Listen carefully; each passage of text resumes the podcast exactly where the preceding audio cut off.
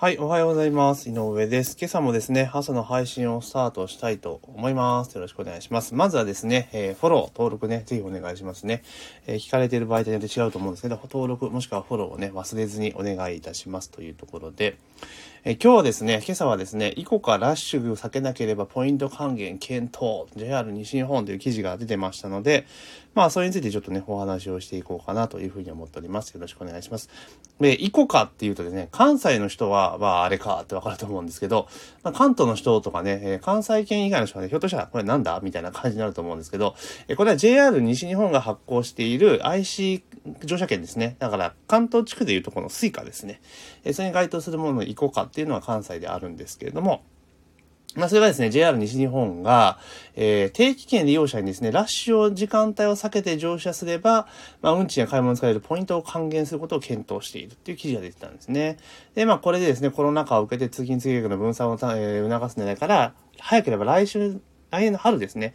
まあ、これから試行を始めるっていう記事が出ているわけですね。これ結構面白い試みだなっていうふうに思ってます。で、一時ね、本当あの、今年の5月とかね、ぐらいって、もう電車本当に朝の通勤時間帯とかびっくりするぐらいスカスカでしたよね。まあ、たまたまその時間帯に、こう病院に行くこととかありまして、で、あの、電車乗ってたんですけれども、あの、そしたらもうほんとびっくりするぐらいガラガラだったんですね。マジか、こんな塀ついてんのかっていうぐらいやっぱ利用する人減ってた。まあ、ただ、非常時、緊急事態宣言明けて、徐々に通常モードになっていて、で、今年の10月末ぐらいか、またそういう時間でちょっと病院行くのに時間帯になったらもうほぼ普通に戻ってるやん、みたいな感じ、まあだったんですね。まあ実際のところその電車のその通勤時間帯にね、電車内で、あの、の感染が拡大するかって言うと、今までそういう事例は出てないので、まああまりね、あの、まあ電車の中で大声で喋ってる人もいないし、で、今窓も開いてるし、換気もできてるっていう状況を考えると、まあ思っている以上に電車の中ではあの、感染しないんかなというところはあります。まあただ、どのみちね、そのやっぱラッシュ時間っていうのは分散化できた方が、鉄道事業者にとってもいいわけですよね。で、これどういうことかというと、あの、鉄道事業者って基本的には、最もピークに合わせて設備投資をしてるわけですよね。電車の数を増やしたりとかしてるわけだから。だからそのラッシュの分散化をしていけば固定費下がるんですよね。電車の数とか減らせるから。っていうところなんですよね。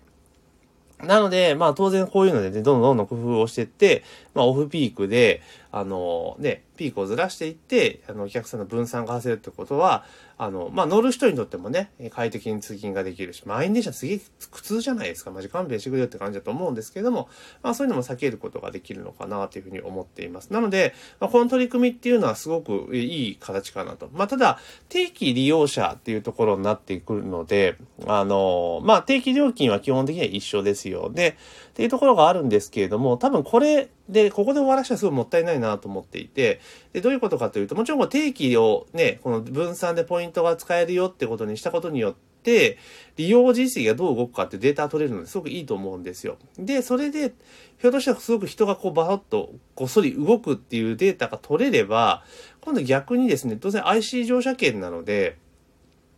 例えば、あの、ラッシュ時間帯は、ちょっと高めにするとかね、次、あの、乗車料金を高くするとか。で、あと、その、オフピークの、要はデータイムの空いてる時間ですよね。えー、は、えー、要はアイドルタイム的な時間帯に関しては安くするみたいな。まあそういった時間帯別料金っていうところで持っていけたらもっともっと効果的なのかなっていうふうに思いますよね。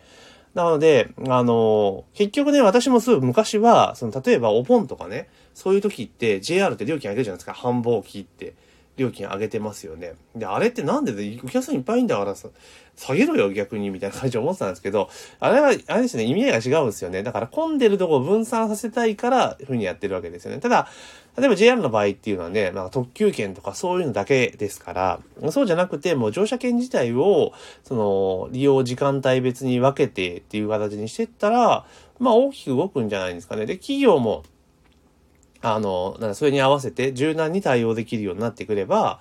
結構通勤時間、あの、なんだ、ラッシュっていうのは減らしていけるのかなというところですよね。まあ、あとはもうテレワークとかがそもそも進んでっちゃえば、電車通勤するってこともほとんどなくなってしまうので、まあ、そういったことを考えると、まあ、JR とかもね、そういったことで、まあ、今までは、あの、値上げとかね、そういうことは、えー、なかったわけじゃないですか、JR になってから基本的には。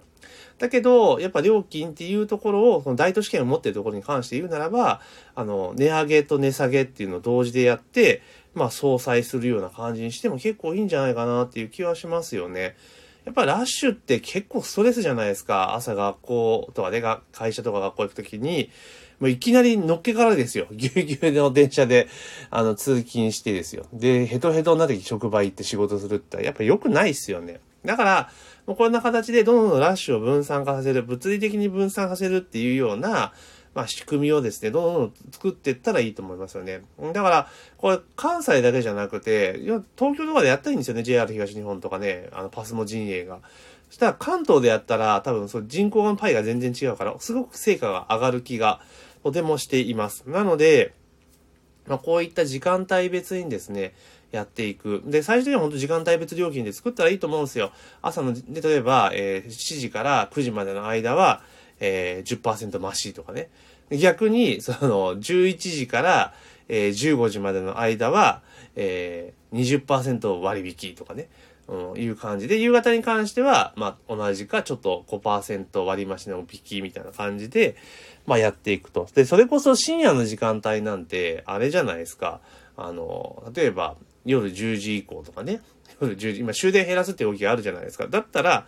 夜10時以降は、昔のなんか深夜料金じゃないけれども、5%増しとか、まあ、そういったなんか、フレキシブルな料金体系で導入していってもいいんじゃないかなと思うんですよね。もう、なんつうかな、昔みたいに、こう、成長期にある国、で国家であれば、別に全然それでもいいと思うんですけど、全然ね、あの、一律料金でっていうのもいいと思うんだけども、衰退期というか、成熟している国家なので、あの、ここからね、劇的に、G、ね、GDP が伸びるとか、そんなこと多分ないわけじゃないですか。と今は維持するか、まあ、ちょっと成長するかっていうぐらいになってくると、やっぱそういったところでも、もう価値観自体が全然変わってきているので、もうそれこそ本当に夜は、夜の19時以降は、あの、5%増しとかね。うん。ただ、ただそのシフト制をやっている事業者とかの方に関しては、まあ何らかの証明書かなんかを使うこと、提出することによって、まあ通常料金できるとかね。だから通常の IC カード利用であったり、定期以外利用とかであったら、その管理できると思うので、まあそういう形でやっていけば、結構この時間帯別のね、料金の上下っていうのは、まあ非常に効果的なし、できるんじゃないかなっていうふうに思ってますよね。なので、もう今まではね、もうみんな一律だっていうのが世の中の常でしたが、もうほんと使う時間帯によって、あの、料金が変わるっていうのはいいと思いますね。で、企業側も、例えばその混んでる時間帯って当然、定期代とかが上がるわけじゃないですか、基本はね。うん、上がるわけですよ。で、そうなってきた時には、じゃあ企業側も、もうフレックスタイム導入するとか、まあいろいろ工夫の余地が出てくるわけですよね。じゃあうちはもうテレワークをどんどんどんどん推進するぞ、みたいな感じに、まあ、なってくる可能性もあるわけですよね。で、やっぱりテレワークとかした方が、あの、企業業績は確実に上がりますよね。あの、無駄がなくなるし、固定費下がるので。で、結構、会社ってね、なんだかんだ言って、で、大きくなればなるほど、あの、余剰の人、余剰の人って言い方する語弊がありますけれども、仕事が増えちゃうんですよね。えー、5で済むところは10とか仕事ができちゃう、作業ができちゃうんですよ。うん。だから、やっぱ人が多くなればその会議体とかね、その決済するとか議論する場がめちゃめちゃ増えてくる、決済期間が増えてきちゃうから、結局仕事って効率悪くなるんですよね。で、それが一堂に返してるから余計になんかいろんな細々した雑務とか出てくるわけなんですよ。だけどこれテレワークにしてしまえば無駄もなくなるし、会議の数も減るしってことで非常に効率的になるわけですよね。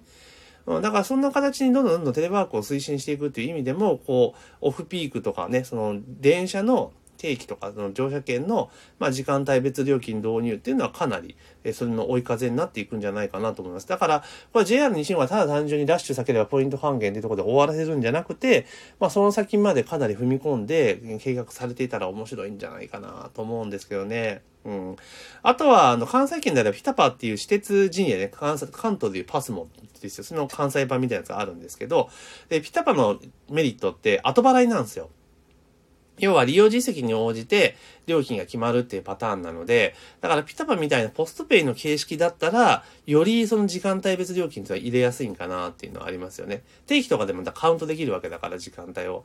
うん。だからそれでやっていくっていうのもいいのかな。で、ピタパってあれなんですよね。ほとんどその、1ヶ月の利用状況に応じて定期代と同じ金額になるように設定されたりするんですよね。